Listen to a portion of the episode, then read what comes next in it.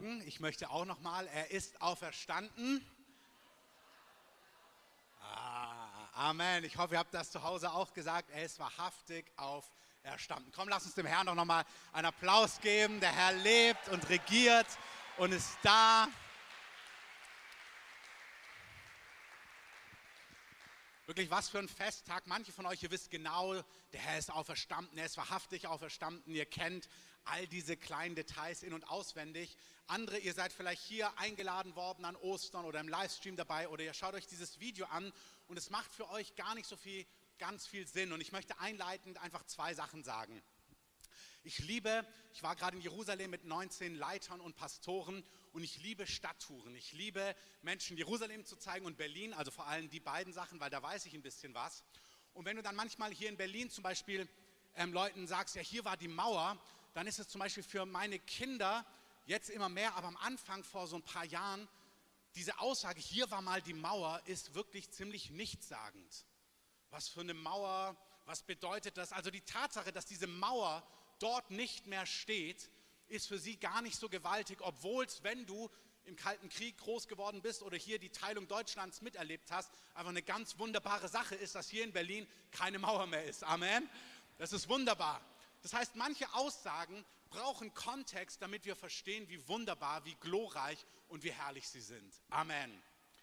Andere von euch, ihr kennt es in- und auswendig, ihr kennt den Kontext, ihr wisst genau, warum diese Aussage, er ist auferstanden, so wunderbar ist.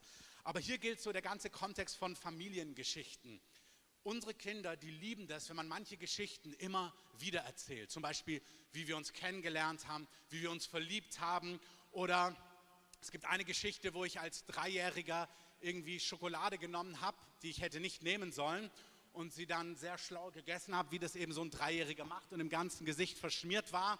Und dann hat meine Mutter mich angeguckt und hat gesagt, du hast die Schokolade gegessen, oder? Und ich habe sie angeschaut, total erstaunt, wie sie das weiß. Und dann hat meine Mutter gesagt, eine Mama weiß alles. Und das war der Schock meines Lebens. Und diese Geschichte lieben meine Kinder. Solche Geschichten, erzähl nochmal, wie das damals waren, obwohl sie die Geschichte kennen, Familiengeschichten, Geschichten, die wir gemeinsam erlebt haben, einzelne von uns. Es ist schön, manche Geschichten immer und immer wieder zu hören, selbst wenn man sie kennt. Amen. Also beides heute Morgen. Lasst mich unsere Familiengeschichte, unsere gemeinsame Familiengeschichte kurz erzählen und lasst mir dir, falls es nicht deine Familiengeschichte ist, heute ein bisschen Kontext geben, warum dieser Tag so gewaltig und so wunderbar ist. Und das Schöne ist, wir schauen nicht nur zurück, das, von was wir heute reden, hat Auswirkungen heute und morgen. Wer es glaubt, sagt Amen. Amen. Die Predigt heißt, komm, sagt es allen weiter. Ich weiß nicht, ob ihr dieses schöne Kinderlied kennt, könnt ihr euch mal anhören. Ich singe es jetzt nicht, aber kommt, sagt es allen weiter. Wir gucken mal kurz zurück und zwar, Jesus ist ja auferstanden und wir beginnen mit diesem Momentum, als er König war, erste Folie. Jesus, wir gehen jetzt nicht in die Weihnachtsgeschichte, aber ein paar Monate ist es her, da haben wir darüber gesprochen, als er geboren wurde in Lukas eins, da wird er prophezeit als König. Und es heißt, der Engel begegnet Maria und sagt, fürchte dich nicht, Maria, du hast Gnade bei Gott gefunden. Und siehe, du wirst schwanger werden und du wirst einen Sohn gebären und du sollst deinen Namen Jesus nennen. Dieser wird groß sein und Sohn des Höchsten genannt werden. Und der Herr, Gott, wird ihm den Thron seines Vaters Davids geben. Und er wird über das Haus Jakobs herrschen in Ewigkeit und seines Königtums wird kein Ende sein. Also Maria, diese Frau, eine junge Frau, der begegnet einen Engel, das ist schon ungewöhnlich.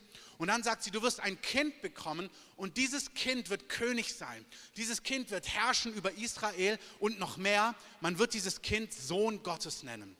Das ist, wenn du da reingehst, gleichzusetzen mit, dein Sohn wird Gott sein, der wird Anteil an Gott haben. Das ist eine atemberaubende Prophetie, eine atemberaubende Prophezeiung. Es ist so, Maria wird schwanger, ohne dass sie mit ihrem Verlobten und dann späteren Mann an dieser Stelle schläft. Also sie bekommt auf übernatürliche Art und Weise ein Kind, weil der Heilige Geist über sie kommt. Der Rest ist Geschichte, sie nennt ihren Namen, sie nennt ihren Sohn Jesus und so weiter und so fort.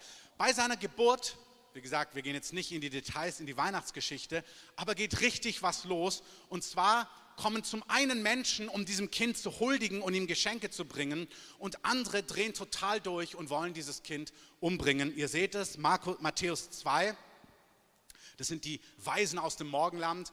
Wir sagen oft, es waren drei Stück, weil sie drei Geschenke gebracht haben. Es könnten auch fünf oder zehn gewesen sein, das wissen wir nicht ganz genau. Es heißt nur Weise.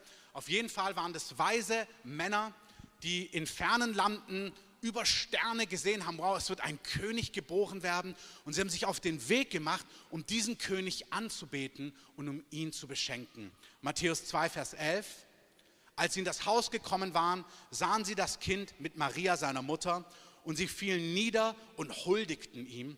Huldigen kann man übersetzen, und sie beteten dieses Baby an. Und sie öffneten ihre Schätze und opferten ihm Gaben, Gold, Weihrauch und Myrrhe. Wow! Also das ist dieser Jesus. Er wird Sohn Gottes genannt werden, er wird ein König sein und Menschen von weit weg erkennen übernatürlich auf ihre Art und Weise, dass dieser Junge wirklich ein Königskind sein muss, und sie kommen, um dieses Königskind anzubeten und ihm Geschenke zu bringen. Kurz Klammer auf. Es berührt mich total, dass Gott tausend und einen Weg hat, Menschen mit Jesus zu connecten. Das sind aus dem Morgenland Sterndeuter, und Gott hat eine Art und Weise, wie er über ihre Art, die sie verstehen, zu ihnen über Jesus spricht, sodass sie bei Jesus landen. Amen. Das heißt auch für deine Familie, für deine Freunde, für unsere Nachbarn, für Menschen in unserer Stadt, die jetzt noch fern sind. Gott hat Wege, wie er ihnen begegnen kann und ihnen zeigen kann, wer Jesus ist. Amen. Komm, dann machen wir ein lautes Amen. Amen. Jesus polarisiert schon immer. Die einen kommen und beten ihn an, bringen Geschenke, wirklich nehmen hier eine Monatsreise auf sich, um ihn, um ihn groß zu machen. Der König Herodes damals von Rom in dieser Region eingesetzt, hört auch, dass ein König geboren werden soll. Er hört, ein König der Juden soll geboren werden. Und wie immer bei ähm, Reichen, die di- diktatorisch regiert werden, ist dieses Erhalt der Staatsmacht, der Macht, eines der wichtigsten Dinge. Und er bekommt Angst, wieder ist ein König der Jude, ein König der Juden, ich bin König der Juden. Und er bekommt Angst um seine Macht, um seinen Thron, und er möchte auf gar keinen Fall, dass dieser König der Juden, der jetzt geboren sein, geboren werden soll, heranreift und groß und stark und mächtig wird. Und auch hier, wir gehen jetzt nicht in die Weihnachtsgeschichte ähm, rein. Herodes ist schlau. Herodes weiß schon damals, dass die jüdischen Propheten sehr präzise sind. Auch dazu kann man echt eigentlich mächtiges Amen sagen. Die jüdischen Propheten sind sehr, sehr präzise. Und er weiß, okay, warte, dieser König der Juden, der wurde prophezeit, und er lässt herausfinden, wo ist er geboren worden? Und er hört, in Bethlehem.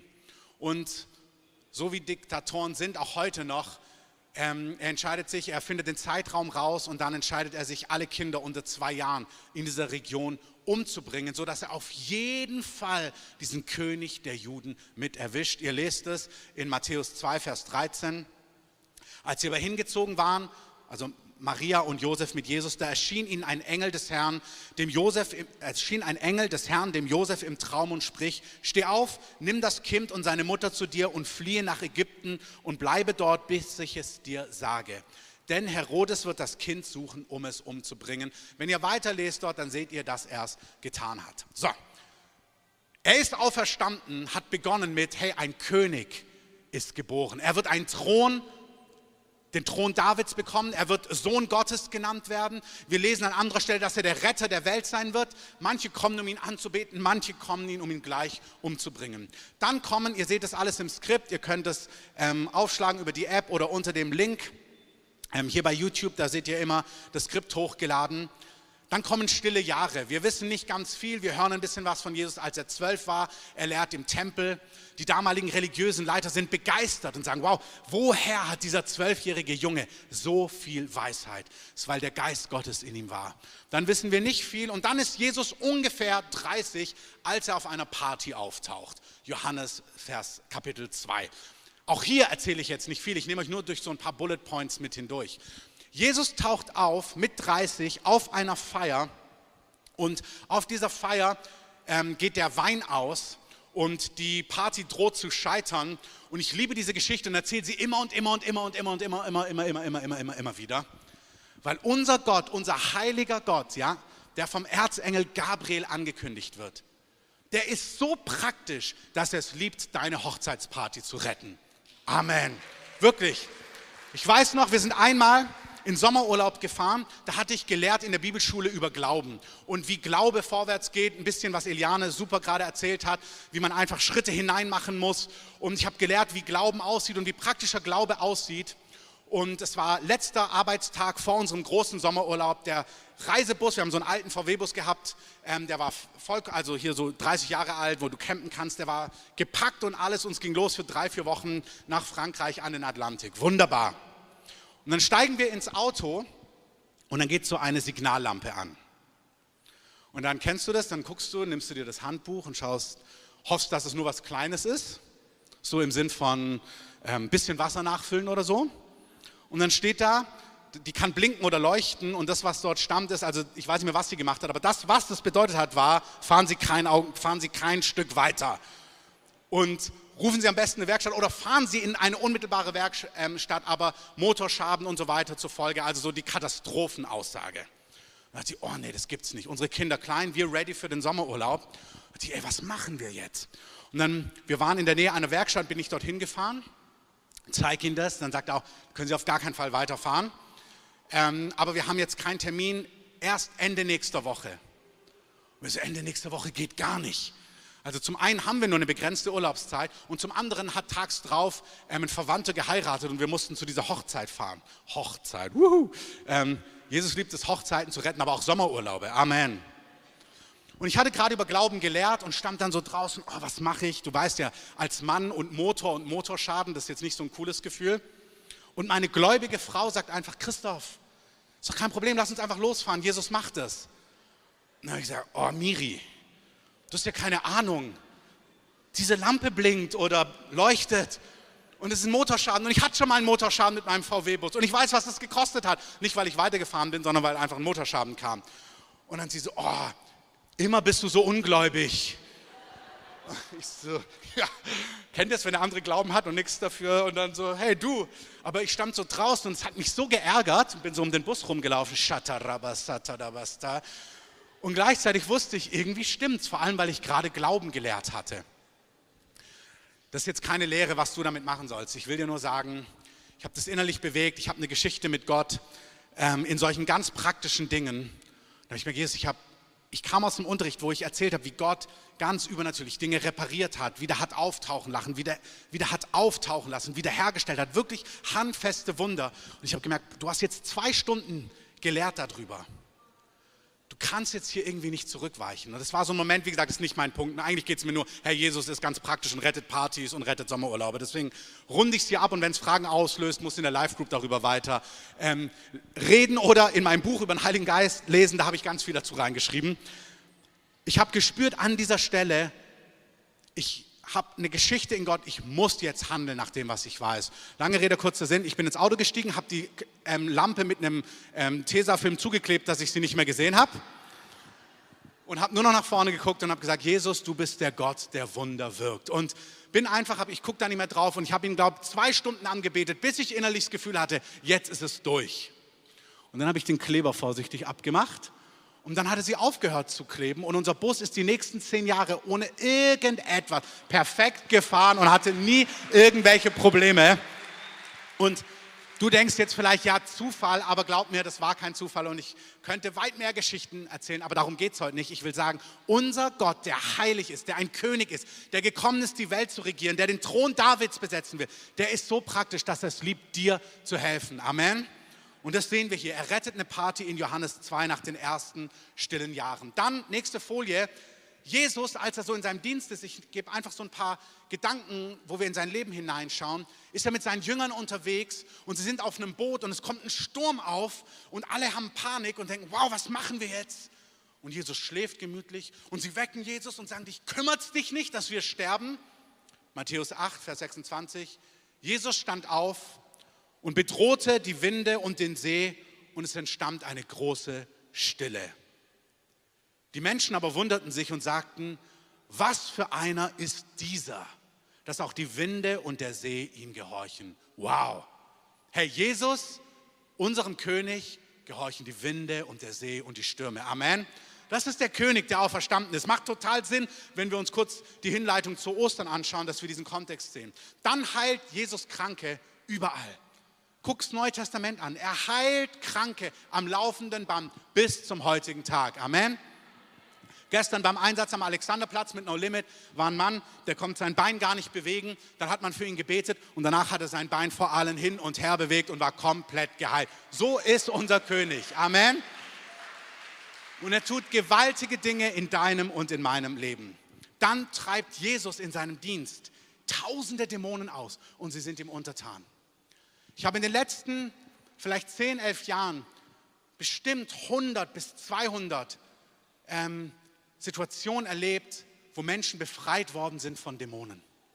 Dämonen, die sie gequält haben mit Panikattacken, mit Albträumen in den Nächten, mit pervertierten Gedanken, wo sie gespürt haben, das gehört gar nicht zu mir, aber diese Stimmen, diese Bilder in meinem Inneren gehen einfach nicht weg. Menschen, die an Drogen gebunden waren. Weißt du, manche von euch werden gebunden von quälenden Gedanken und ihr schämt euch so sehr dafür und deswegen erzählt ihr es niemand und deswegen bleibt es im Dunkeln. Aber wenn ihr es ans Licht bringen würdet, wenn ihr mit jemandem darüber reden würdet, dann könnte Finsternis verschwinden und ihr könntet frei werden. Amen.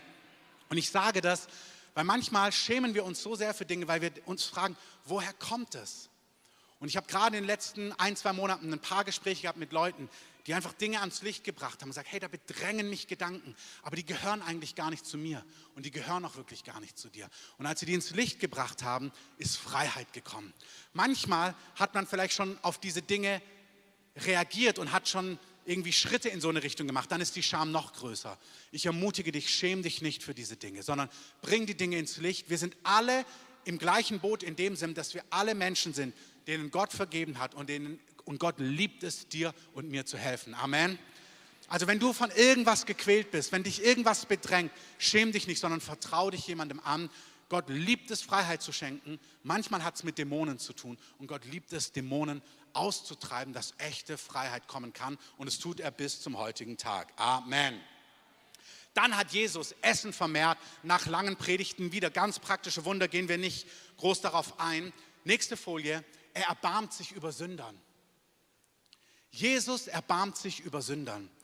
Als die Pharisäer, das sind damals die geistliche Elite, die Pfarrer, die Priester, die Pastoren, die ganz heilig, ganz fromm, scheinbar ganz perfekt gelebt haben, da sagten die Pharisäer zu seinen Jüngern, warum isst euer Lehrer mit Zöllnern und Sündern?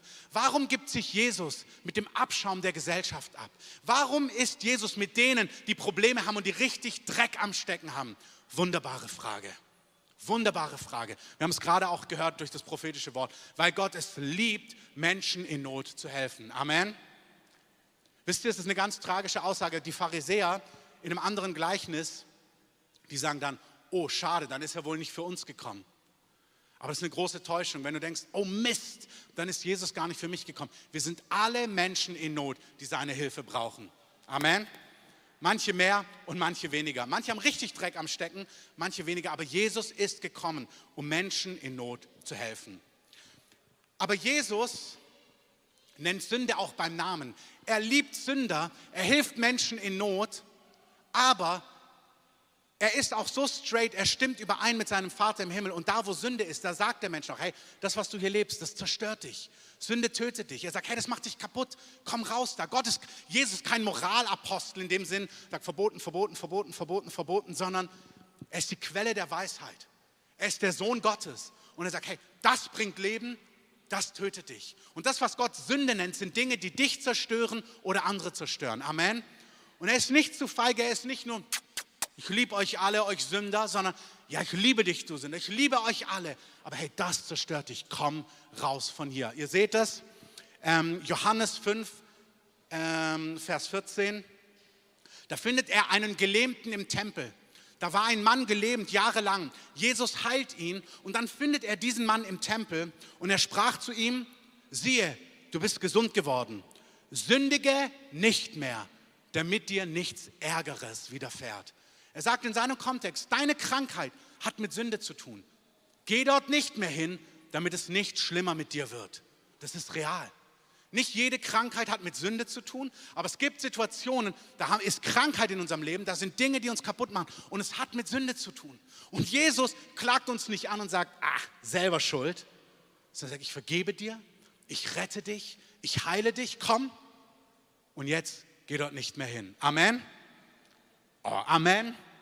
Amen. Matthäus, ähm, manchmal hat es mit Sünde zu tun, ähm, wie wir es hier gerade gese- gesehen haben, auch in Markus zwei, Vers fünf. Als Jesus ihren Glauben sah, da kommt auch ein Gelähmter, spricht er zu dem Gelähmten: Kind, deine Sünden sind vergeben. Auch in diesem Fall gab es Sünde und Krankheit. Ich habe das empfunden heute. Nicht jede Krankheit ist ganz wichtig. Johannes neun, ihr seht es im Skript, ist eine Situation, da hat auch jemand Not. Da ist jemand blind und dann fragen die Jünger, wer hat gesündigt?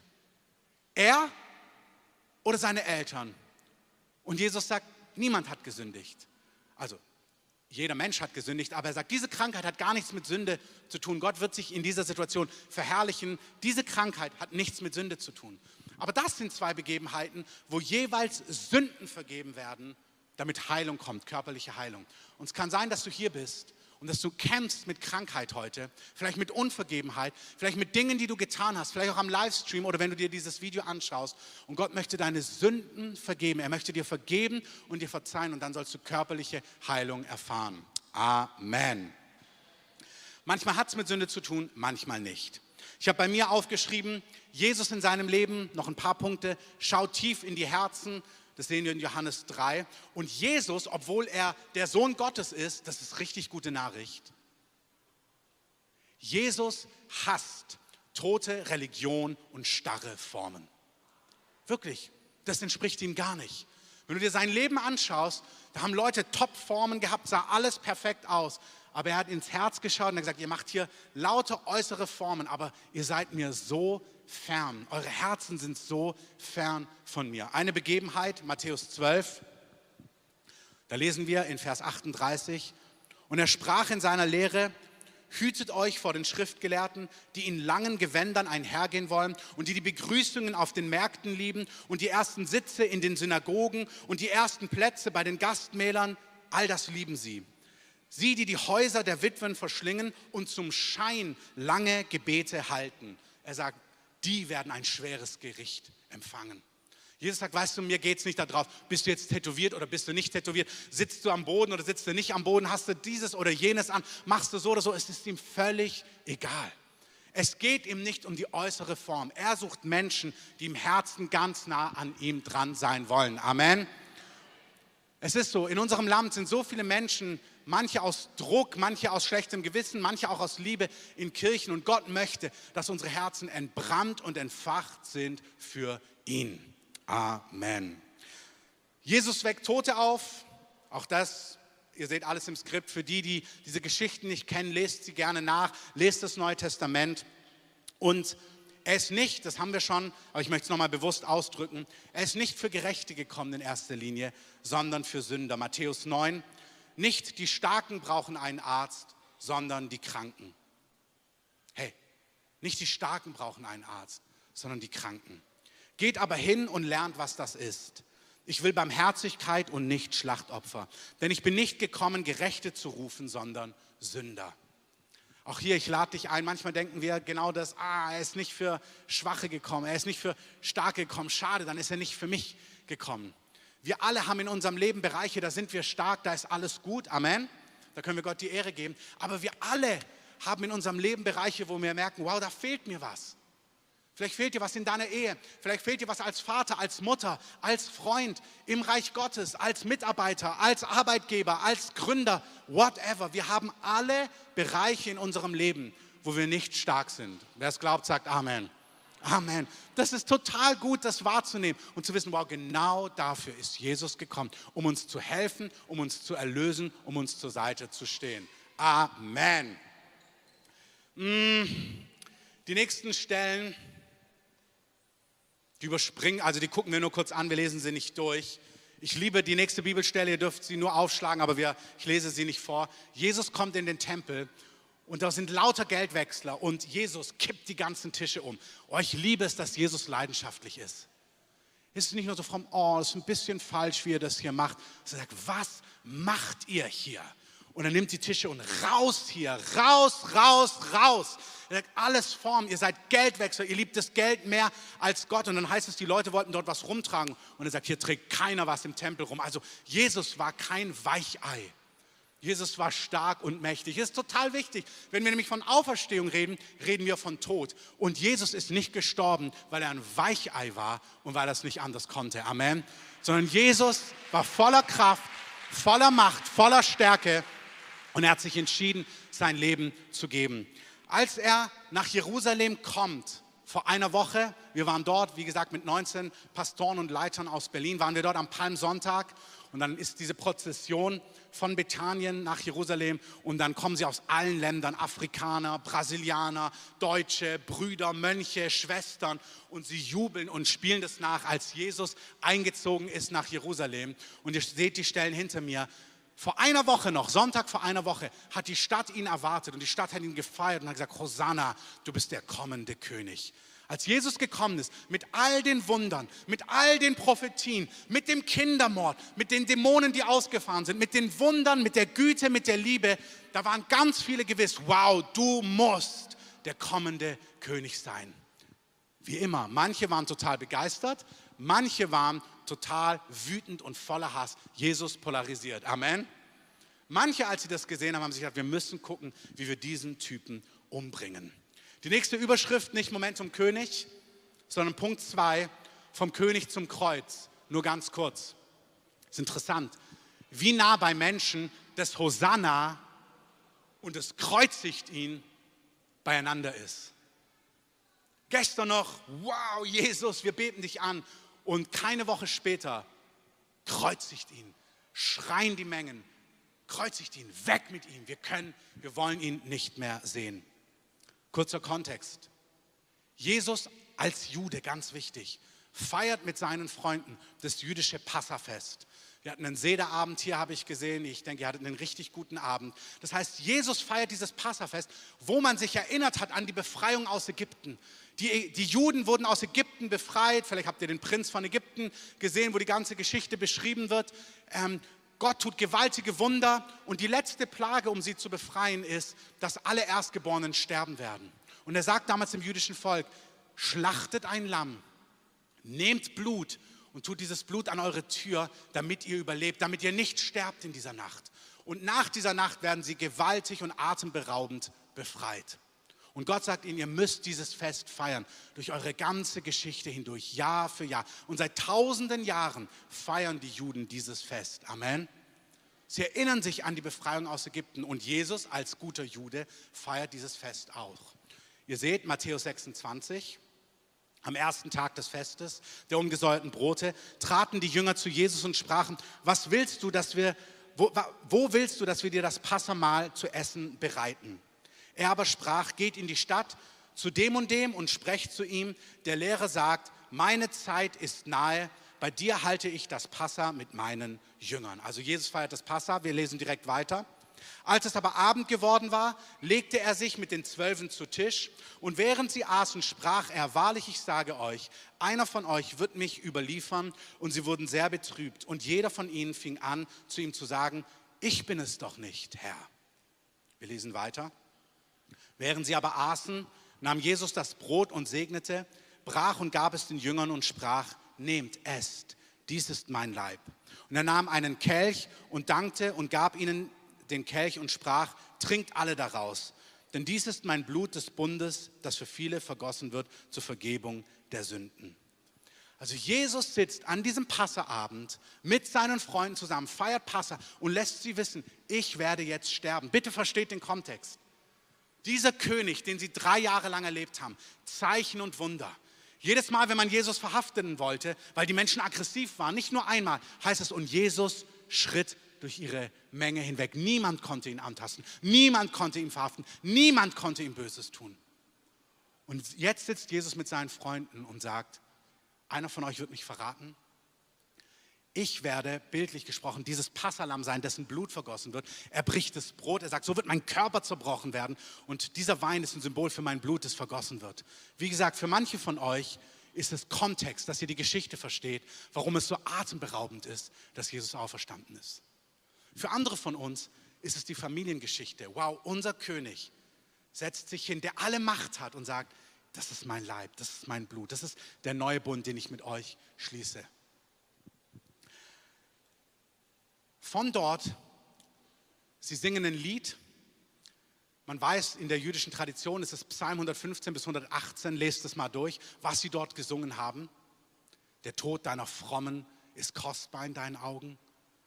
Die Himmel gehören dem Herrn, die Erde hat er den Menschenkindern gegeben. Es ist eine Prophetie, es sind prophetische Psalmworte, was passieren wird. Und jetzt gehen sie vom Öl, äh, drüben vom Obergemach, gehen sie, wenn ihr mal in Jerusalem wart, rüber zum Ölberg in den Garten Gethsemane. Auch hier, vielleicht hast du es noch nie gehört, hör kurz zu, wir sind gleich vor dem letzten Punkt. Vielleicht ist es deine Familiengeschichte, geh trotzdem im Herzen mit rein.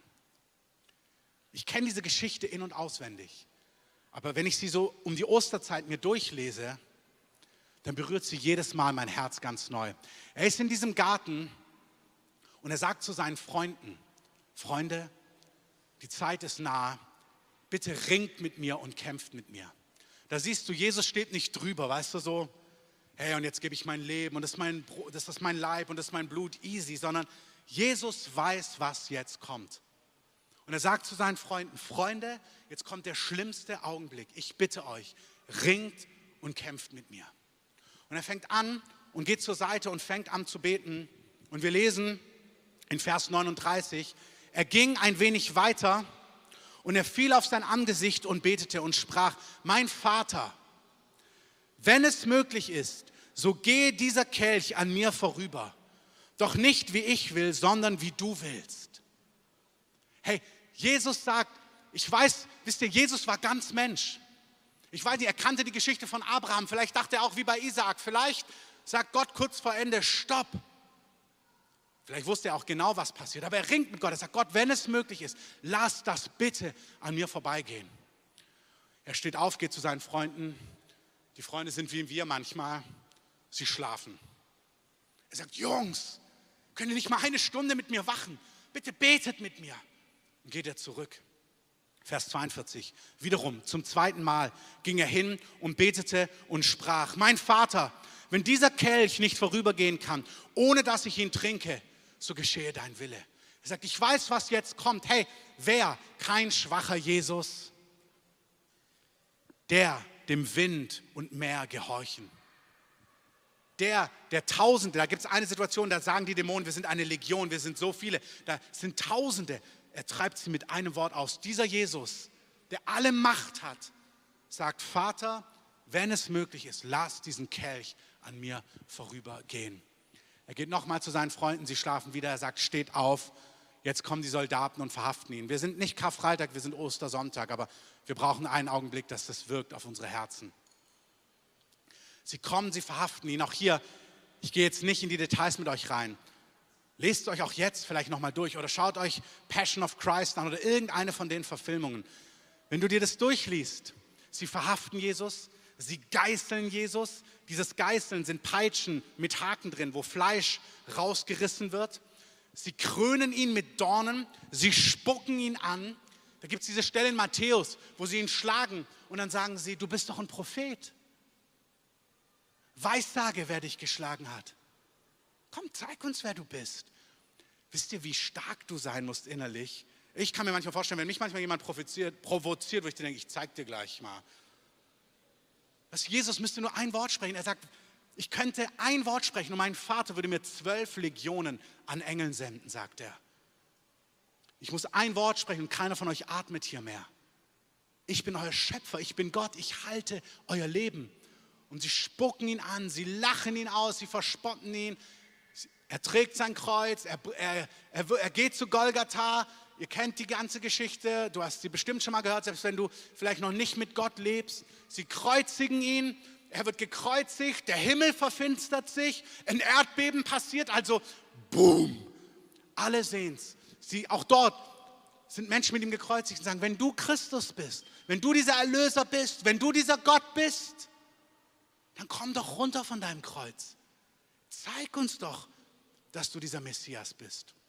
Und Jesus, der in seinem Herzen spürt, wenn es irgendwie geht, dann lass diesen Kelch an mir vorübergehen, hält es aus, gibt sein Leben hin, stirbt an diesem Kreuz, übergibt den Geist dem Vater, bittet noch für seine Feinde, um die, die ihn verspotten, Herr, vergib ihnen, weil sie haben keine Ahnung, was sie tun. Er kümmert sich noch um seine Mutter, sagt, Johannes, pass auf sie auf, er hat alle anderen im Blick und er gibt sein Leben und wird in dieses Grab gebracht.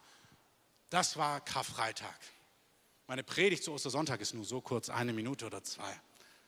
Das ist die Story, der, der alle Macht hat, der dem Winde und Stürme gehorchen, der, der der König aller Könige ist, der die ganze Welt regieren wird, der die ganze Welt beherrschen wird. Dieser Gott, dieser König entscheidet sich, sein Leben hinzugeben, sich hinrichten und geißeln und töten und verspotten zu lassen.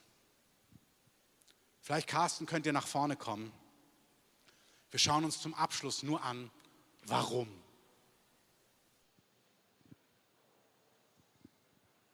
Warum? Für manche, damit du Kontext hast. Für manche, unsere Familiengeschichte ist nicht die Antwort, ja, weiß ich schon, sondern warum, lass es, lass es auf uns wirken. Paulus erklärt es folgendermaßen. Die Heilige Schrift sagt, es gibt keinen, auch nicht einen einzigen, einen, auch nicht einen einzigen, der ohne Sünde ist. Keinen. Keine Mutter Teresa, kein Mönch, der irgendwie total abgeschottet irgendwo hingegeben lebt, kein Martin Luther King, keiner, der heute in irgendeiner MeToo-Bewegung sich ähm, für Gerechtigkeit einsetzt. Nicht die veganste Person auf dem Planeten, nicht die Person mit dem kleinsten C O zwei Footprint Abdruck, niemand.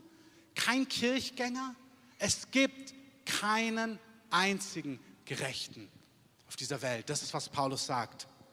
Es gibt keinen, Vers elf, der einsichtig ist und nach Gott fragt. Aus Gottes Sicht, der vollkommen ist, haben alle Menschen sich von ihm abgewandt und sind dadurch für Gott unbrauchbar geworden. Da ist wirklich keiner, der Gutes tut, kein einziger. Spürt ihr in uns, dass wir sagen wollen, na, nicht ganz so extrem. Nicht kein einziger, vielleicht wenige. Aber aus Sicht Gottes, der die Liebe in Person ist, der die vollkommene Liebe ist, sagt er, ich habe freie Menschen geschaffen. Da ist keiner, keiner, keiner, keiner, keiner, der dem Anspruch genügt. Keiner, keiner. Vielleicht gibt es Unterschiede, vielleicht schaust du dich an und sagst, ja gut, aber so schlecht wie der bin ich nicht. Ich bin kein Adolf Hitler, ich bin kein Massenmörder. Ich bin nicht einer, der Kinder missbraucht oder dieses oder jenes oder jenes oder dieses tut. Vielleicht bist du im Vergleich zu anderen nicht so schlecht. Aber im Vergleich zu dem, der die Liebe ist, der der Standard ist, der die Gerechtigkeit, die vollkommene Gerechtigkeit ist, keiner von uns besteht dort. Wenn Gott sagt, ich habe alle Erden, alle Landen durchschaut, da ist kein Gerechter, da ist keiner, der von mir bestehen könnte. Kein heiliger Petrus, kein heiliger Johannes, kein Papst, kein orthodoxer Patriarch, kein muslimisch Gläubiger, kein Buddhist, der irgendwo in Tibet oder sonst wo meditiert. Keiner, da ist keiner, keiner, keiner.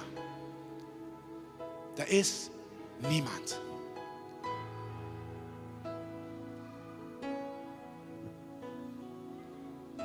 Aus diesem Grund hat der Prophet Jesaja vor ungefähr zweitausendsiebenhundert Jahren Folgendes prophezeit.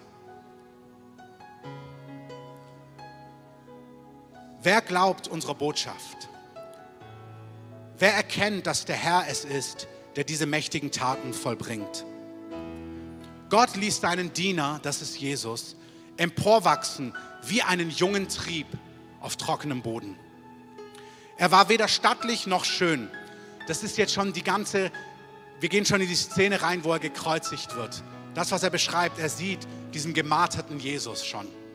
Er war weder stattlich noch schön. Nein, wir fanden ihn unansehlich, er gefiel uns nicht. Er wurde verachtet und von allen gemieden. Von Krankheit und Schmerzen war er gezeichnet. Man konnte seinen Anblick kaum ertragen. Wir wollten nichts von ihm wissen. Ja, wir haben ihn sogar verachtet. Dabei war es unsere Krankheit, die er auf sich nahm. Er erlitt die Schmerzen, die wir hätten ertragen müssen. Wir aber dachten, wir aber dachten, diese Leiden seien Gottes gerechte Strafe für ihn. Wir glaubten, dass Gott ihn schlug und leiden ließ, weil er es verdient hatte. Doch er wurde blutig geschlagen, weil wir, jeder einzelne von uns, alle Menschen zu allen Zeiten auf allen Kontinenten. Doch er wurde geschlagen, weil wir alle Gott die Treue gebrochen hatten. Wegen unserer Sünden wurde er durchbohrt. Er wurde für uns bestraft. Und wir? Wir haben nun Frieden mit Gott. Durch seine Wunden sind wir geheilt. Wir alle irrten umher wie Schafe, die sich verlaufen haben. Jeder ging seinen eigenen Weg. Der Herr aber lud all unsere Schuld auf ihn. Er wurde misshandelt, aber er duldete es ohne ein Wort. Er war stumm wie ein Lamm, das man zur Schlachtung führt. Und wie ein Schaf, das sich nicht wehrt, wenn es geschoren wird, hat er alles widerspruchslos ertragen. Man hörte von ihm keine Klage. Er wurde verhaftet, zum Tode verurteilt und grausam hingerichtet. Niemand glaubte, dass er noch eine Zukunft haben würde. Man hat sein Leben auf dieser Erde ausgelöscht. Wegen der Sünden meines Volkes wurde er zu Tode gequält. Man begrub ihn bei Gottlosen im Grabe eines reichen Mannes, obwohl er sein Leben lang kein Unrecht getan hatte. Nie kam ein betrügerisches Wort über seine Lippen. Aber es war der Wille des Herrn. Er musste leiden und blutig geschlagen werden. Wenn er mit seinem Leben für die Schuld der anderen bezahlt, wird er Nachkommen haben.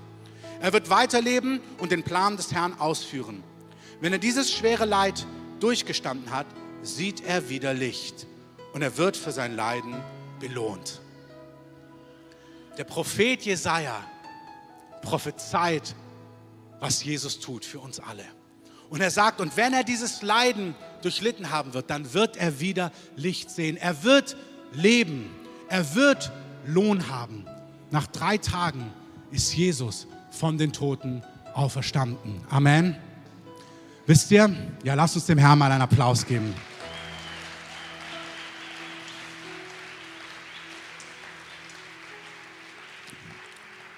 Lasst uns alle mal für einen Augenblick aufstehen.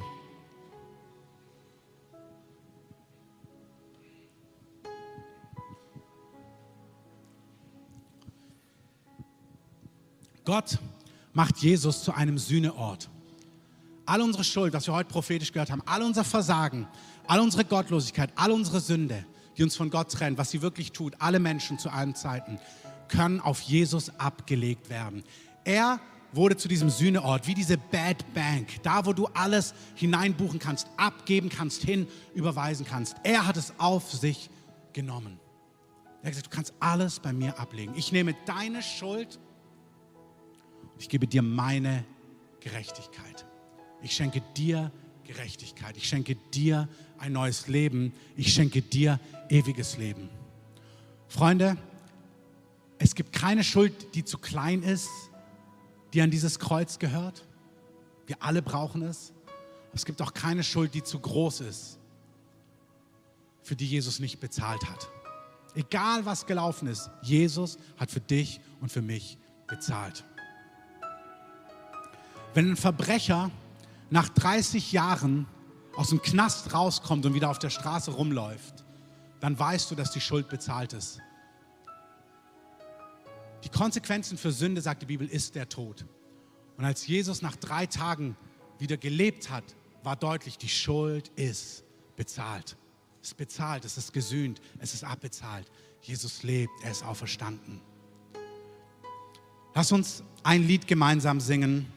Und dann möchte ich uns segnen und entweder nach Hause entlassen oder zum Gebet nach vorne einladen.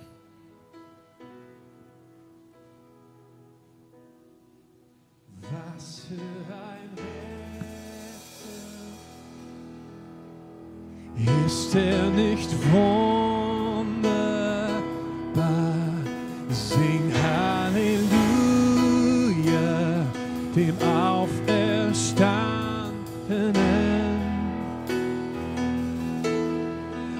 Kniet vor ihm nieder,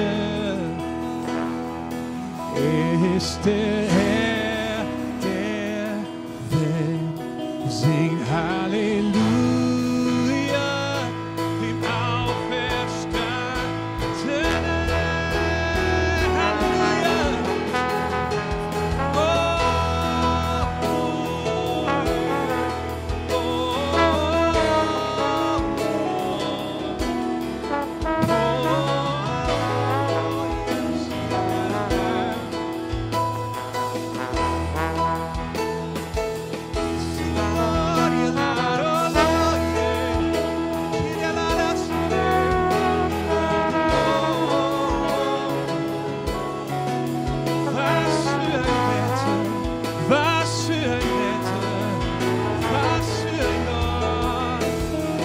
was für ein Retter, was für ein Retter. Ist er nicht wunderbar? Singt Halleluja dem Auferstandenen. Kniet vor ihm nieder, kniet vor ihm nieder. Yeah. Wer ist der Herr? Halleluja, im Auferstandenen, was für ein Retter, ist er nicht wunderbar, singt Halleluja, im Auferstandenen, kniet vor ihm, kniet vor ihm.